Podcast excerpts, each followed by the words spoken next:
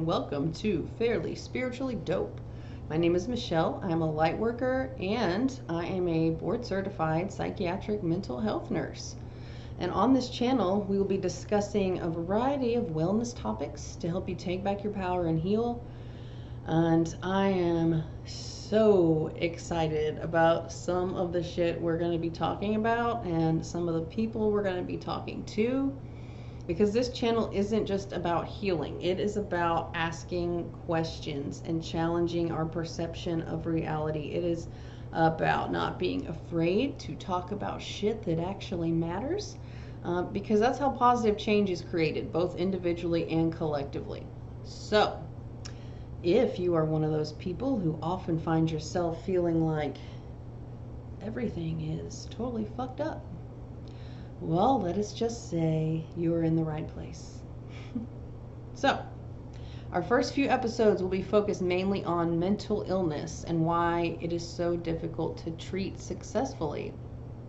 Now, as many of you know, I have struggled with bipolar disorder and depression for most of my life, being both a psych patient and a psych nurse, however, has given me a pretty unique position, pretty interesting perspective of being on both sides of the desk. So I'm going to try to bring that unique perspective to this channel.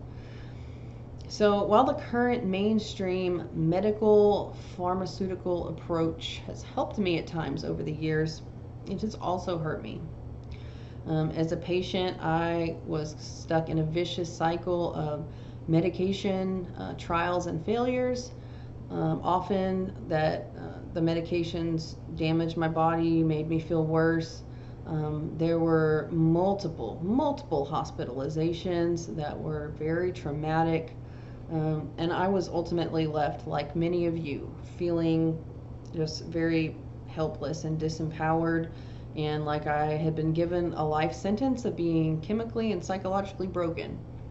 And when I did feel okay, I was programmed to believe I should just try to enjoy feeling stable when I could, because it wasn't going to last. So my question is, if our current approach to understanding and treating mental illness is working, then why is depression the #1 cause of disability in the world? And suicide wouldn't be one of the leading and rising causes of death in the US if the shit that we're doing was working. I do believe we've made great progress in bringing more awareness to mental illness and breaking the stigma, but that just means that we've gotten it out in the open and it's okay to talk about it. So, okay, we aren't afraid to talk about it anymore. That's wonderful. But now what? Let's talk about the possibility that it's our understanding and programming about what mental illness is that might be part of the root of the problem. So when the intensity of a problem reaches such a frighteningly devastating tipping point, and that's where we are, isn't that the time that we should start challenging our perception instead of continuing to think and do what we're currently doing? I mean, a wise woman once said, persistence without insight will lead to the same outcome. And by the way, if you know where that quote came from, drop it in the comments below. No cheating. So a paradigm shift is actually already underway. That is the good news. And I will be discussing it in this channel. But first, let's take a look at what the current understanding of mental illness is. As we know, there are a ton of different mental illnesses. Many of us have multiple diagnoses, but just for the sake of simplicity in this episode, I'm going to just focus on depression. What is depression? Well, since we're looking at flaws in the current understanding of it, we need to define what the current understanding is. So let's look at how psychiatry defines depression. But first, in order to explain how psychiatry defines depression, I need to explain to you how psychiatry defines things in general. So, for those of you who aren't aware, In psychiatry, we have something called the DSM, which stands for the Diagnostic and Statistical Manual of Mental Disorders. Basically, this is the reference that psychiatric practitioners in the US and most of the world use to make a diagnosis. The first edition of the DSM was published by the American Psychiatric Association in 1952. And don't worry, this isn't going to be a long history lesson. Since then, several updates have been made, and we are now using the DSM-5. So this is a book that was originally intended to establish a sort of like common language or a standardized collection of mental disorders. So everyone in the industry, doctors, nurses, insurance companies, clinicians doing research, all could be on the same page. So basically it became the Bible of psychiatry. So here we have a group of people who sat down in 1952 and decided basically what was considered normal and what was considered a mental illness. So keep in mind, homosexuality was actually considered a mental disorder in this book until 1973. So okay, so what is normal versus what is pathological was essentially determined by a group of people, probably white privileged males, if I had to guess, who sat down and originally put this book together 70 years ago. And every time a new edition is published, some diagnoses fall away, like homosexuality, but always many more are added. So it just keeps getting thicker and thicker and thicker. And keep in mind, every practitioner and all those other people have to have a copy. So the American Psychiatric Association has made a lot of money on this thing over the years. Of course, no one has made nearly as much money on mental illness as the pharmaceutical companies. But we will go into that later. Sorry. So let's say you feel depressed. You go to the doctor and you say, I feel depressed. Your doctor will ask you questions to find out more about what this depression looks like and how it's affecting your life. Like, are you sleeping too much or not enough? Has your appetite changed? Are you having any suicidal thoughts? Now notice here that they're asking you to describe the symptoms of your depression. And this is done to determine whether or not you meet criteria or not for a symptom of depression, a diagnosis of depression, according to the DSM. Every mental disorder has a list of symptoms or criteria, and if you check enough boxes, you get the diagnosis or the label. You officially fit into the box. So, congratulations, you now qualify for treatment with an antidepressant. Notice that we skipped completely over addressing possible causes of your depression, and we went straight to checking boxes to give you a diagnosis. So basically you felt depressed, you go to a doctor, and they confirm that yes, you are indeed depressed like you suspected. Here is an official diagnosis and a pill to fix it. All right. Now, doctors of psychiatry are supposed to recommend counseling or therapy be used in conjunction with antidepressants, but that's not their department. See, you've got to seek that out yourself. That's other part of the recommended treatment. You got to seek that out from another professional whose services may or may not be covered by your insurance. But I can promise you that the psychiatric medication visit, that's always going to be covered by your insurance. So what does that tell you? So let me stop right here. Well, I know what you're thinking, okay? There's something I need to say. I'm not here to bash psychiatry or practitioners of it. Fuck, it's the field I work in. I'm one of them.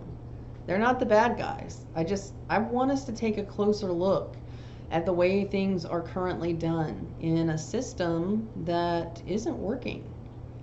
Some of the, for the record, some of the most intelligent, compassionate, caring, selfless people that I've ever met were psychiatrists and other psych nurses that I've worked with. See, those are just people like me who were fascinated with the human mind and wanted to help people. And so this seemed like a good career path to do both. And we want nothing more than to see our patients feel better. But the bottom line is that we were trained to work within a rigid, self-limiting model that is centered around psychotropic medication. So let's talk more about those psychotropic medications, shall we? But before we go into that, there's another caveat here. I'm not here to give you medical advice. I am not a doctor. I am not here to tell you that mood medications are bad and shouldn't be taken. Fuck, I still take them. I recommend that you carefully consider your doctor's recommendations and make any decision yourself after doing some research. Okay, meow. Raise your hand if you have played the medication game. But wait, you say, isn't depression caused by chemical imbalance in the brain? For years, I told my patients and myself this line that I was fed by the industry. You've all heard it before, that your neurotransmitters, the chemicals in your brain that make you feel happy, like serotonin, are out of whack when you're depressed. So for years, as a means of trying to prevent stigmatization and encourage medication compliance in my patients, I fed them this bullshit analogy that's very widespread of, if you were a diabetic, you would take your insulin, right? This is the same thing. Man, that shit is so wrong, you guys. I believed it when I said it, but I need you to help me try to end this dangerous myth. We don't actually fully understand how antidepressants work because we don't even fully understand how the brain works. That chemical imbalance thing is just a theory that became very convenient and widespread.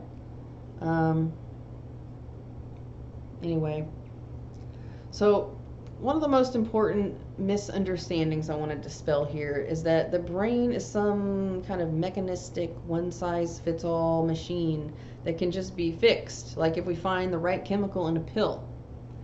That whole chemical imbalance thing was just something that someone came up with. It was a theory that someone came up with decades ago. And over time, it sort of became the accepted story. And it's very possible and likely that a chemical imbalance is involved in depression. But isn't it more likely that it's part of the effect rather than the cause? I mean, the human mind is vastly complex. No two are alike because the brain is special. The mind is part of who we are. Other organs in the body, like our kidney, liver, that can be transplanted to other humans because they all work the same. But no two minds, no brains are the same. So what makes us think there's this one-size-fits-all pill that can fix a depressed brain? No one's depression looks the same, feels the same, just because we may experience the same symptoms. So slapping on such a simple, one-dimensional explanation to make sense of such a complex, individualized problem, that should be a huge red flag. Speaking from both sides of the desk, what I've seen happen to most people and what I've experienced myself is the medication game. You go get on that antidepressant. Again, only looking to address the symptoms of the depression, which is the same as applying a Band-Aid rather than like treating the wound, if we're being honest with ourselves. So you may go get on the antidepressant and you may start to feel a little better for a while. And then if you're lucky, that's if you're lucky. Antidepressants are based on trial and error. You are literally rolling the dice based on your doctor's best guess. There's no test telling your doctor which one would work best for you.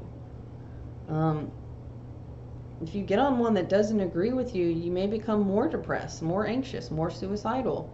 These medications have a warning with them for a reason. They can actually They actually warn you that a potential side effect of taking the medication for depression could be worsening depression or suicidal thoughts. Have we just become ultra desensitized to things, or does that not sound really fucked up? I mean, that shit is no joke if you've ever experienced it. I have, and I'm not making light of any of this, but let's say you do get lucky and you start to feel better for a while.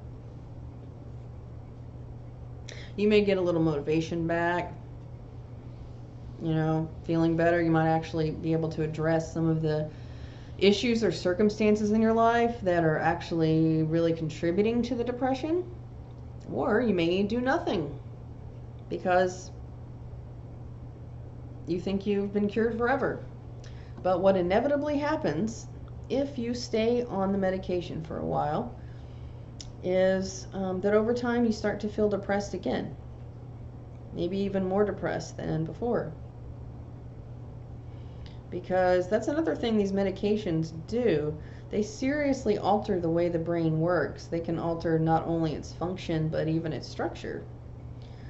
So you go back to your doctor again and say you're feeling depressed again, and inevitably your dose is increased. This cycle repeats and repeats again, and then you find that you've reached the maximum dose. So the only solution is to either roll the dice again and try another medication or add another one. You guys know this game. You're on the merry-go-round now, and good fucking luck getting off. Eventually, once antidepressants prove useless, an antipsychotic will be considered to add and to help the antidepressant work better. This is where I really encourage you to start doing some serious reading and research. Antipsychotics, which are sometimes called mood stabilizers, but the class of drugs that they're in is actually antipsychotics. Yeah, those are given to people who aren't psychotic. So those are a big deal. I know that when you're trapped in a deep depression, you're willing to do anything that might make you feel better, including taking drugs that are for psychosis that could actually make you feel worse or potentially cause some pretty serious adverse effects on your body and brain, some of which may be permanent. But please, if your doctor fails to go over the long list of potential side effects and risks when prescribing them to you, please do your homework. Now it's time for another disclaimer, just to kind of reiterate something I said earlier. I am not saying medications are bad and you shouldn't take them. What I'm saying is they're a big deal. And also, they are not the cure for depression. They are not the ultimate end-all, be-all answer. Yet, that's what treatment revolves around in this current system. There's no straight-up cure for depression, but there's so much more we can do to help ourselves. We are not helpless victims. We are not our diagnosis. One of the challenges, in fact, that's been made to the authority imposed by the DSM in more recent years is actually that giving someone a diagnostic label causes people to start to define themselves by that label. Like, it becomes a part of their permanent identity, almost like something they can never escape. Or we all know someone like this, or we've all been there ourselves. I know I have. Something that they might cling to as a way of maintaining like this unconscious sense of helplessness. And we all, yeah. So what about self-fulfilling prophecies too? Have you thought about that? So the worst thing about having depression for me was the fear and eventually the certainty that I was going to feel that way forever. And that's what depression does. It strips you of your hope. It strips you of your light. It takes away any motivation to do any of the things that might actually help you feel better. You know, those things that we know we're supposed to do, like exercise, don't isolate, blah, blah. You end up feeling like your hands are tied. You cannot do any of that shit because you can't get out of bed or you can't sleep at all. There's nothing you can do. So maybe if you could just find the right medication, the problem would be fixed. The medication can be helpful for some people, guys, yeah, in the short term, but it was never meant to be perceived as the solution. Those medications should only be considered part of a potential treatment approach, not the treatment in and of itself. But I can promise you, from within the system, those are considered the treatment in and of itself, in and of themselves. Everything revolves around the medications. That's what we get paid for. I mean, that's the moneymaker. Just being honest with you. It all revolves around that. That prescription pad is the #1 tool in the arsenal. So, you know, there are doctors who will definitely like try to give you advice and tell you things that you can do. Really try to like work with you emotionally and help you, you know, address some of the problems, but those doctors are pretty rare. I mean, doctors are trained to figure out which medication to try for this, which one works better with this one. These can have to be avoided with this. This could cause this, but there's another medication that can treat the side effect of this. It's a medication game. That's just the way it works. So there's no point in pretending like that's not actually how it works. That's just true. So, and actually, research shows, most research shows that they're only about 50% effective. Like 50% of people that take them, antidepressants, feel improvement. So, yeah, they were meant to be taken short term, but most of us end up stuck on them for life and we still feel like shit. So that's what I want you to think about. I'm not a doctor. I'm not giving medical advice. I'm not telling you what you should or shouldn't do. I'm just telling you what I know, what I've seen, what I've experienced. I want you to ask questions. I want you to think about this current approach to treatment and ask yourself, is it really working? If it is working for you and you think nothing needs to change, then congratulations, and you should consider yourself a success story. I'm not assigning blame to anyone. I'm not here to judge anyone. I'm not saying people who take medications are weak. Again, I take them. I'm just one of those people who thinks, actually knows, that things can be better. The world can be better. And if this video pisses you off, I want you to ask yourself why. See, that's what depression looks like from both sides of the desk, you guys, in the current paradigm. I do believe we're still in the dark ages of psychiatry. Sure, it's better than it used to be, but we still have a long way to go. And we got to look at our perception, our understanding. If we want to help things shift away from a system that we can see isn't working, nothing changes if nothing changes. So in my next video, we are going to take a look at some other ways to explain mental illness, moving away from the theory of a chemical imbalance that needs pharmacological correction toward a deeper side of things, like how the fight or flight mechanism of the primitive part of our brains has evolved into what we call anxiety disorder. And we'll talk about how adrenal gland depletion from living in a constant state of stress can actually create a state in our bodies that leads to depression. One last thing. If you are depressed right now, I know how shitty it is. I am sorry that you're hurting. And I'm sending you love and light right now, and I wish I could give you a hug because you are the reason I made this video. And we're the same, and we're stronger together, and we're getting stronger every day. And we're all part of the same human family. We're together, not separate. I love you. Stay strong, and I'll see you soon.